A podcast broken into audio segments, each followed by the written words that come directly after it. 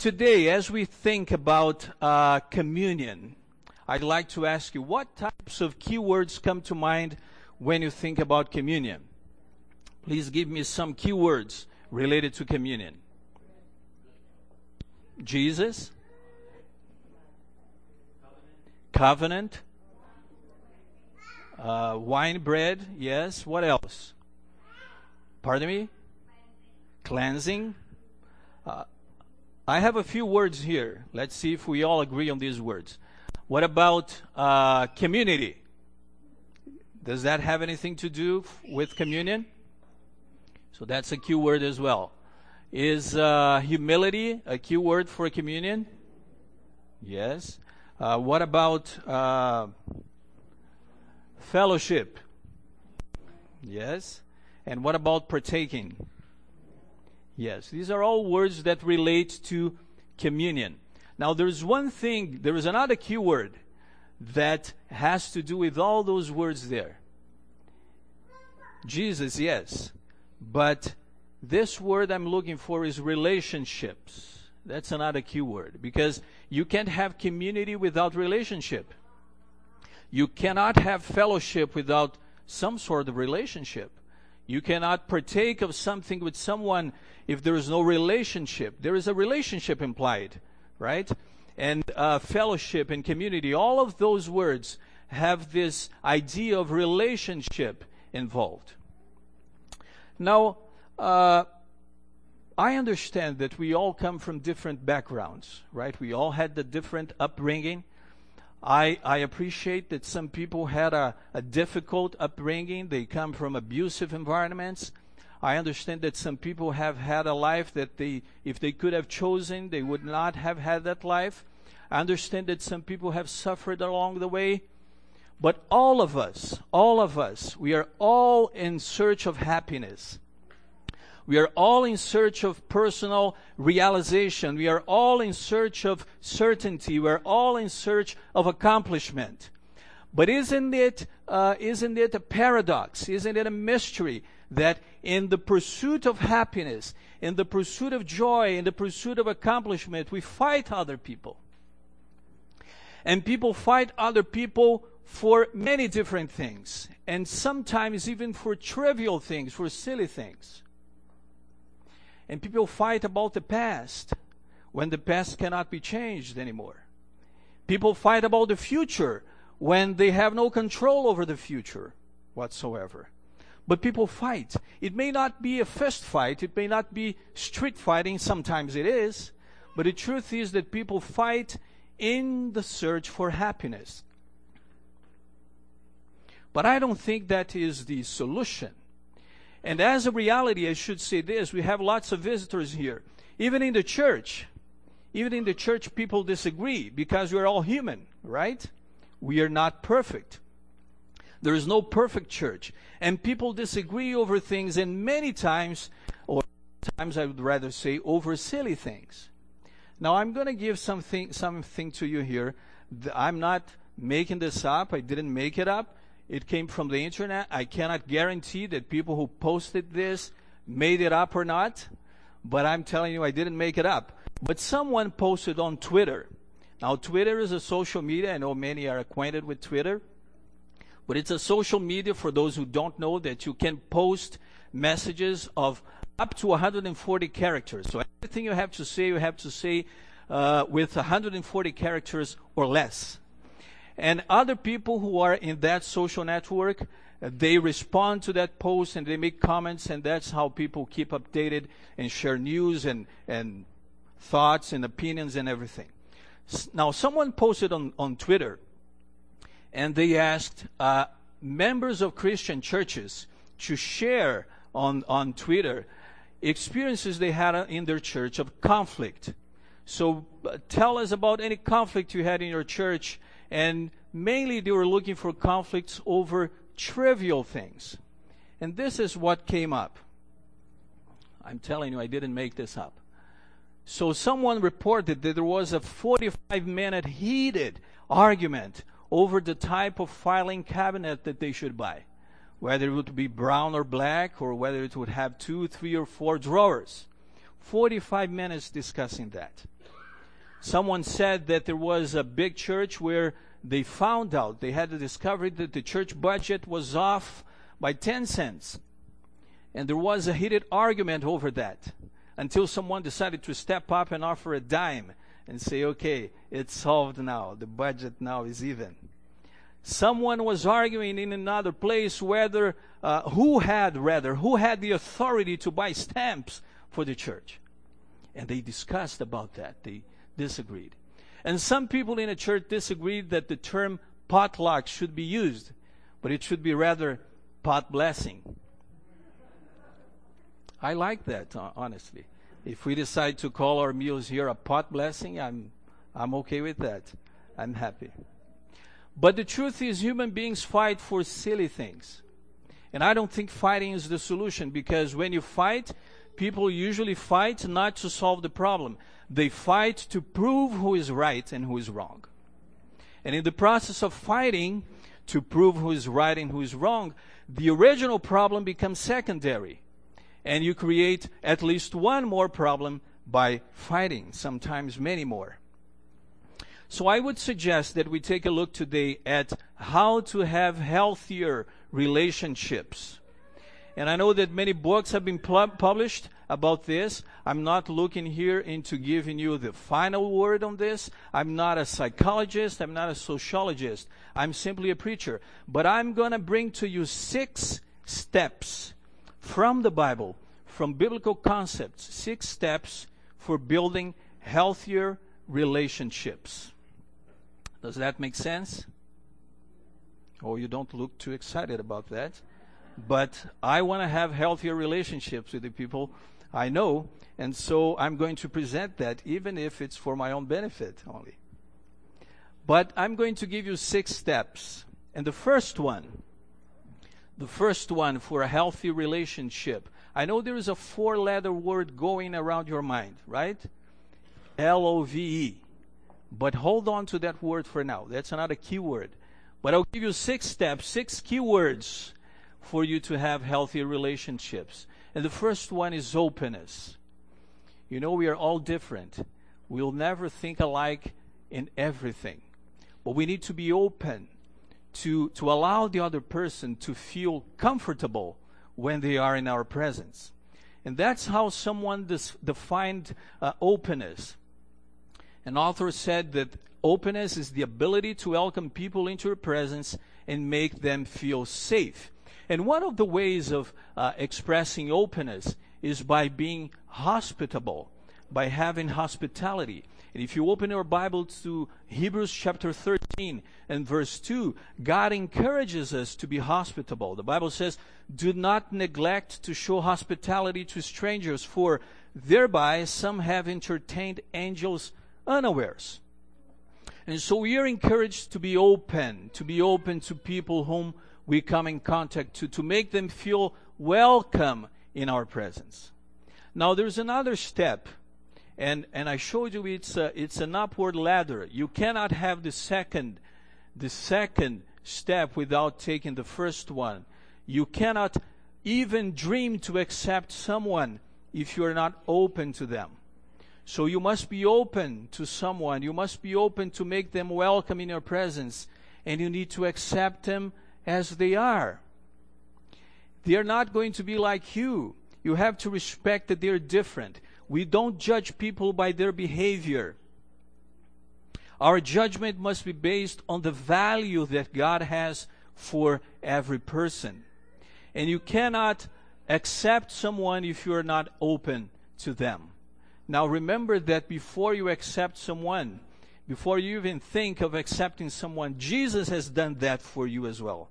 Jesus has done that for you first. And Romans chapter 15 verse 7 says, Therefore accept one another, just as Christ also accepted us for the glory of God. And so let's be open and let's be accepting of other people. But there is more. That's not the end of it.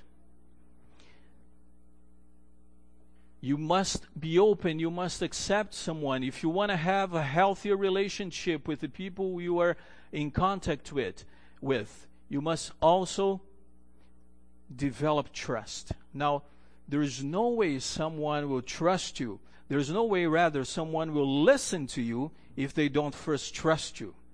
I don't want to be listened to just because I'm the pastor. And just because I come up here, I, I dress up and I preach a sermon, I want to be trusted because of who I am. And so I want to be trusted because people look at me and they find someone reliable, someone dependable. Trust cannot be developed if you're not open. You must open yourself to the other. You must accept the other the way they are so that trust can be built.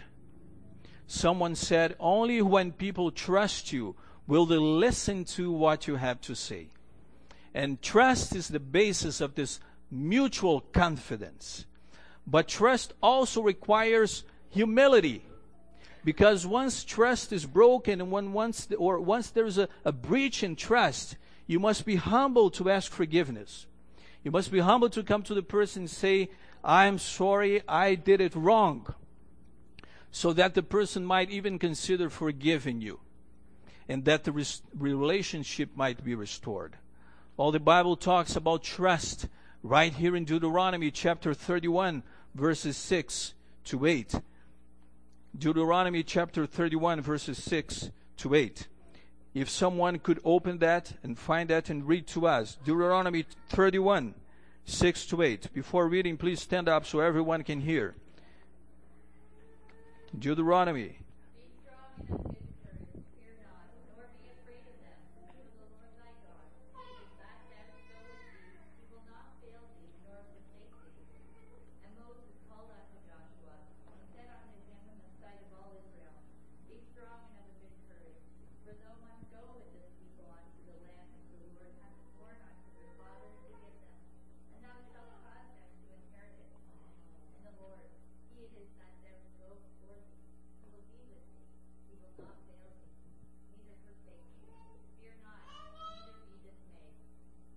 Amen. Thank you. So God has given us the example.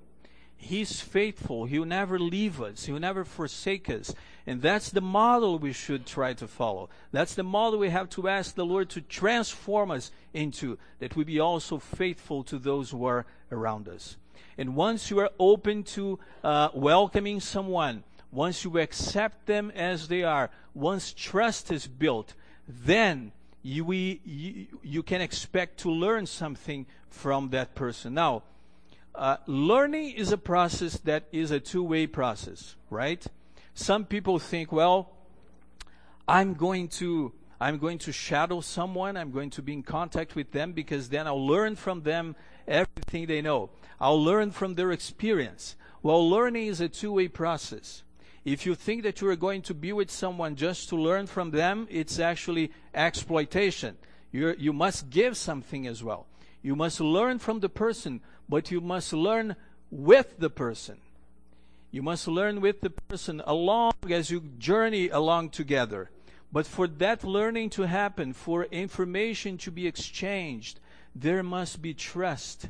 Because if there is no trust, no information will be exchanged between two people. The Bible, the Bible says that in Proverbs chapter uh, 1 verses 5 and 7, Proverbs 1, 5 and 7, the Bible says, Let the wise hear and increase in learning, and the one who understands obtain guidance. The fear of the Lord is the beginning of knowledge. Fools despise wisdom and instruction. So to learn something, to learn about others, and to learn with others is something wise. The wise learn and understand, and that should be our goal. And so, once you open your heart to someone and you accept them as they are, trust can be built, and then you must learn about the person if you really want to be of help to that person. You can't only come to the person and say, I have a solution for your life. You know, I have all together. I know what you have to do, what you must do. It's a, it's a learning process. It's a, it's a process of learning together. And once learning is developed, then you may be able to understand. Once you learn about the person, once you learn with them, you may be able to understand them. But understanding the person goes beyond just learning about them. Real understanding allows you to see the world through our lenses and through their lenses as well. Can you imagine if we were able to look at things the way the person is looking at? So we wouldn't judge the person by our own standards, but rather we'd work together. And this is, this is honorable to God. Because God created us all, God created us all different, and He loves us all. The search for understanding is something that is encouraged in the Bible. The Bible says in Proverbs 16:22, understanding is a fountain of life to one who has it. Understanding is a fountain of life, fountain of life for one who has it. And once you finally understand the person, once you finally look at the world through their lenses, then you'll be able to properly, properly serve them. You know, sometimes we come to someone and you think, I'm going to help this person be a better person. I'm going to help them see things they're not seeing in their spiritual journey. And you have all the answers when the person is actually needing something different because you didn't take the time to learn from them. You didn't take the time to understand them we must follow Paul's advice in Philippians 2 3. Do nothing from selfishness or empty conceit, but with humility of mind. Regard one another as more important than, yourselves. Regard one another as more important than yourselves. That's not an easy thing to do, but that's what the Bible is telling us to do. Now, what about love? When we say what should we do to have healthier relationships? What should we do to have better relationships? What must we do to restore a relationship that perhaps was broken? And the easy answer is we must love more. And I'm not saying that's not wrong. Love is the underlying principle. Love is the fundamental principle in all relationships. But the problem is love has so so, uh, so much been abused as a word and as a concept that sometimes it's only an empty answer. And people say we need to love more. It ends up being this empty concept that love is the panacea for everything. Love is a cure all.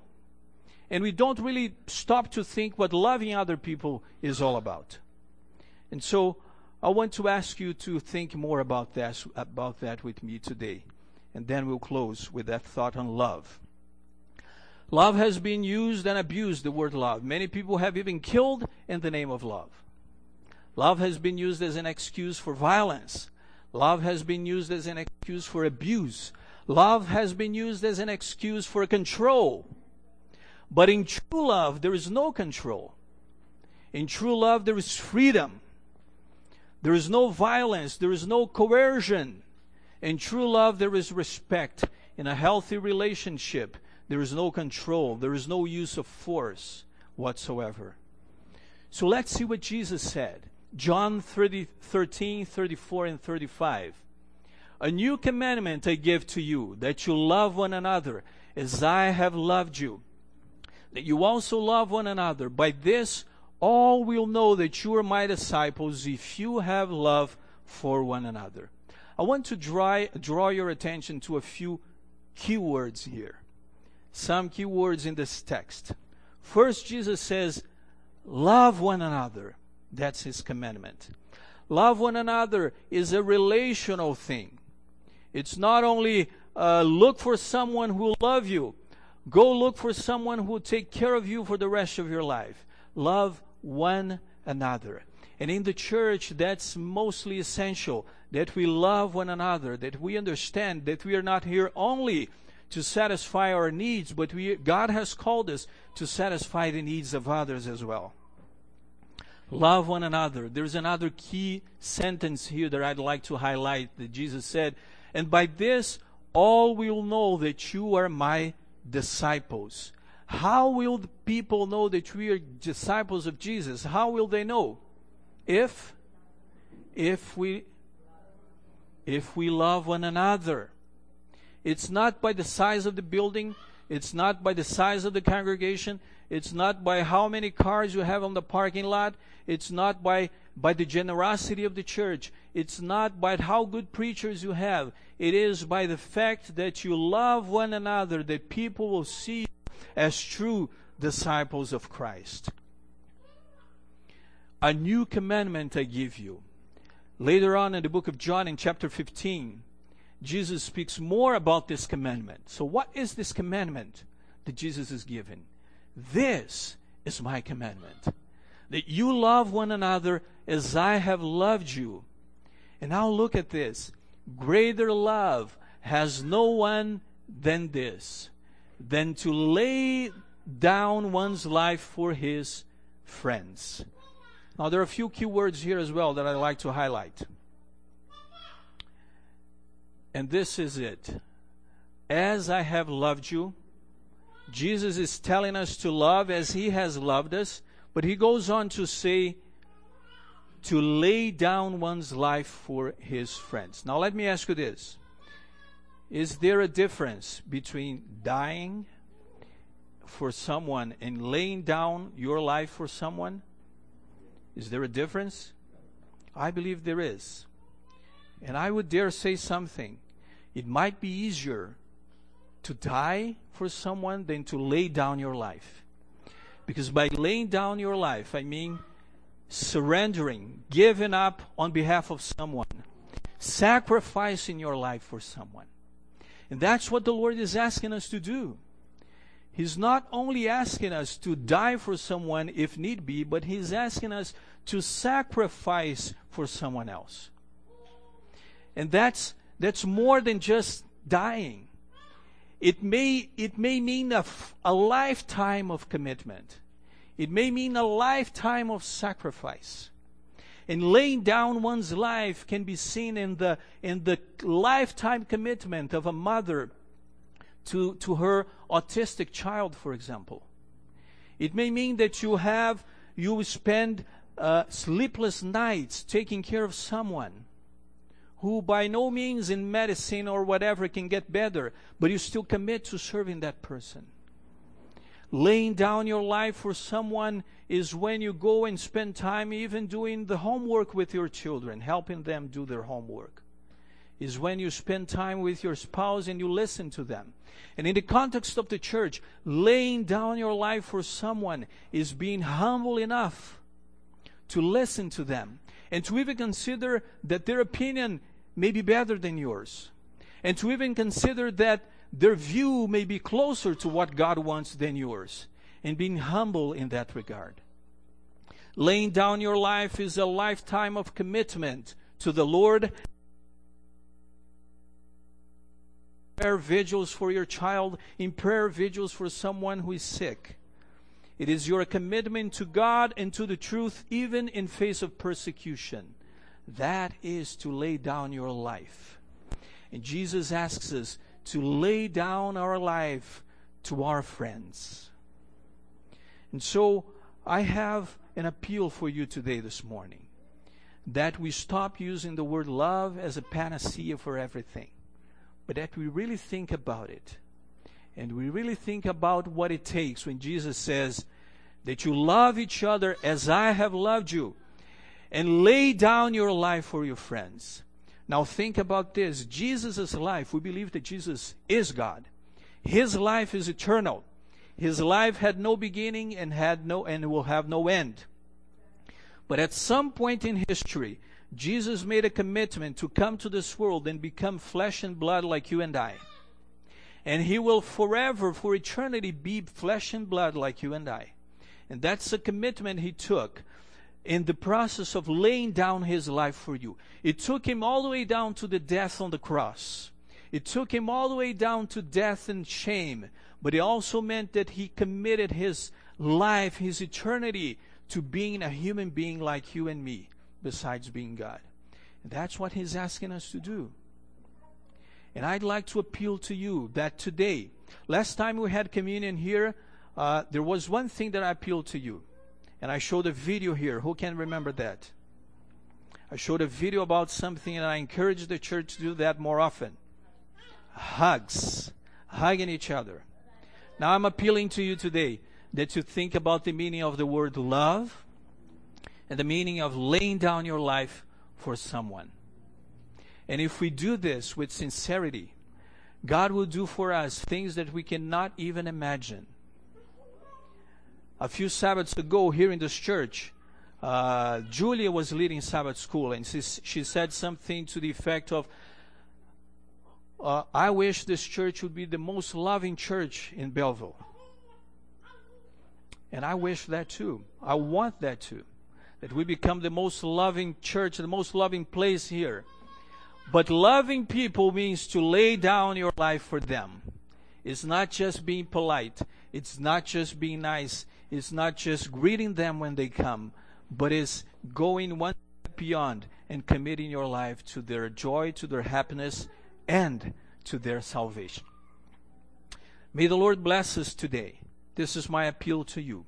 We're going to sing a hymn now. And those who are participating in communion are invited to go downstairs after the hymn.